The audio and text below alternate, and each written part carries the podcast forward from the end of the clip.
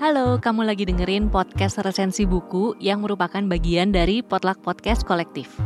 Di episode ini, kamu akan dengerin resensi buku dari teman-teman yang berpartisipasi di kompetisi podcast resensi buku 3. Kompetisi ini berkolaborasi dengan tujuh penerbit, yaitu Gramedia Pustaka Utama, Kepustakaan Populer Gramedia, Penerbit Haru, Buku Mojok, Penerbit Mizan, Bentang Pustaka, dan Gagas Media, dan juga berkolaborasi dengan Inti Megah Suara Indonesia.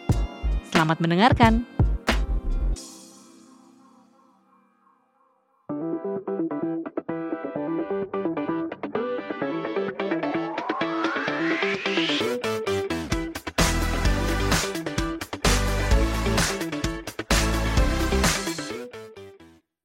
Hai Sobat Baca, gimana kabar kalian? Semoga kalian baik-baik saja ya. Oh iya, kenalin, nama aku Leo.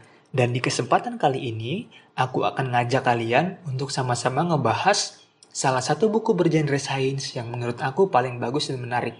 Apalagi kalau bukan The Selfish Gene. Ya, buku The Selfish Gene ini ditulis oleh seorang filsuf dan ahli biologi bernama Richard Dawkins. Sebenarnya, buku ini pertama kali ditulis dalam bahasa Inggris. Namun, setelah dialih bahasakan ke dalam bahasa Indonesia, judulnya berubah menjadi Gen Egois. Buku setebal 400 halaman ini diterbitkan oleh Kepustakaan Populer Gramedia dan telah beberapa kali mengalami cetakan. Cetakan terakhir yaitu pada bulan Oktober tahun 2018. Di buku ini juga menurut aku ada dua hal penting atau dua gagasan mendasar yang disampaikan oleh Richard Dawkins. Mau tahu apa dua poin penting itu, yuk sama-sama kita dengerin podcast resensi buku. Nah, teman-teman, kita masuk ke poin pertama dulu ya. Poin pertama, Richard Dawkins dalam bukunya berargumentasi bahwa unit seleksi dasar makhluk hidup adalah gen, bukan spesies ataupun organisme. Tapi, apa maksudnya? Ya, di sekolah kita telah belajar mengenai teori evolusi, genetika, dan gen. Dari pelajaran itu semua, kita tahu bahwa makhluk hidup selalu bersaing dengan makhluk hidup lainnya untuk bertahan hidup. Akan tetapi, menurut Richard Dawkins, persaingan itu bukanlah antara organisme ataupun spesies, melainkan antara gen. Unit paling kecil yang ada di tubuh semua makhluk hidup. Tiap gen bertarung dan berjuang untuk hidup dengan mewariskan gen-gennya kepada keturunannya. Itulah yang menyebabkan dan menjelaskan mengapa setiap makhluk hidup pasti memiliki kemampuan untuk bereproduksi, yaitu untuk mewariskan gen-gennya agar gen-gennya tetap hidup di lumbung gen. Nah, oleh karena itu pula, setiap hal yang dilakukan oleh makhluk hidup pasti didasarkan oleh keuntungan bagi gennya. Beberapa di antaranya yaitu makan, bereproduksi, dan berbagai hal lainnya. Inilah hal pertama yang diungkapkan oleh Richard Dawkins. Akan tetapi, kita dapat melihat bahwa tidak semua orang melakukan hal yang berguna bagi gennya. Apa contohnya? Di buku ini, Richard Dawkins memberikan salah satu contoh, yaitu bagaimana seseorang bersedia untuk hidup wadat atau tidak menikah dan tidak memiliki anak seumur hidupnya. Mengapa hal itu dapat terjadi? Nah, Richard Dawkins menjelaskannya dalam poin kedua, bahwa ada unit seleksi dasar lain selain gen, yaitu MIM, yang ada di otak kita dan di pikiran kita. Seperti halnya gen, mim juga bertarung untuk dapat bertahan hidup. Namun, tidak seperti gen yang diwariskan dengan reproduksi, mim diwariskan dengan pengajaran berupa ideologi maupun pemikiran. Entah itu pemikiran agama, politik, ekonomi, dan sebagainya.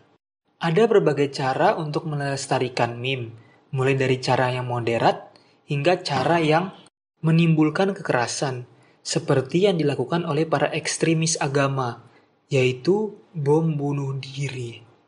Semua ini dilakukan agar pengajaran-pengajaran ataupun pemikiran-pemikiran yang ada di salah satu orang dapat tersebar kepada orang lainnya, sehingga orang-orang itu juga memiliki pemikiran yang sama dengan orang tersebut.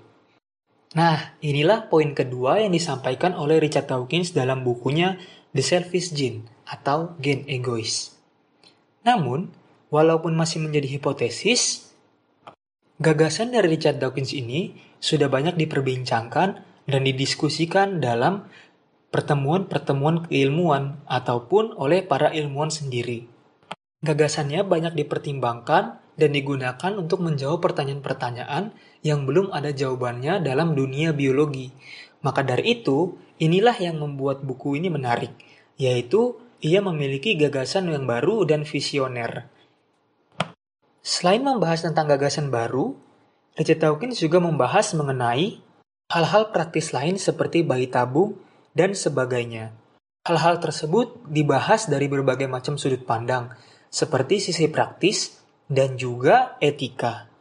Salah satunya pada halaman 270, Richard Dawkins menjelaskan mengenai teknik bayi tabung yang sekarang masih menjadi perdebatan di dunia kedokteran. Namun, tidak hanya sampai di situ, Richard Dawkins juga menjelaskan mengenai cara lain yang bisa dilakukan oleh para dokter untuk mengakali problem atau masalah etika. Inilah yang membuat buku The Selfish Gene sangat menarik. Richard Dawkins mampu membumikan bahasa-bahasa keilmuan agar dapat dicerna oleh masyarakat awam. Selain itu, buku ini juga memberikan banyak sekali informasi-informasi baru yang tidak ada di buku biologi-biologi pada umumnya. Dari itu, yakin deh nggak akan menyesal kita jika membaca buku ini. Aku aja sudah baca buku ini dua kali loh. Akan tetapi, terdapat beberapa kekurangan dari buku ini, yaitu karena mungkin buku ini merupakan buku terjemahan, jadi ada beberapa kata atau kalimat yang terjemahannya sangat membingungkan. Ini membuat kita harus membaca berulang kali agar paham apa yang dimaksud dengan kalimat tersebut. Namun, semua kekurangan itu dapat kita akali kok kalau kita tertarik pada dunia sains. Jadi, jangan ragu, jangan ragu untuk membaca ya sobat baca, karena sudah banyak sekali kok yang mengatakan bahwa buku ini sangat bagus. Salah satunya dari Madrilli, seorang ahli biologi yang pernah menjadi murid Richard Dawkins. Ia berkomentar bahwa Dawkins sesudahnya menulis buku-buku lain yang lebih bagus. Namun, semuanya hanya perluasan tema-tema yang telah dia kemukakan dengan jernih dan berani di Selfish Gene. Seperti yang aku bilang juga, buku ini juga menjadi salah satu buku sains populer yang paling berpengaruh di sepanjang masa. Lagi-lagi aku mau mengajak teman-teman untuk membaca buku ini dan mari kita jatuh cinta bersama pada buku. Terima kasih teman-teman sudah mendengar podcast resensiku. Bye.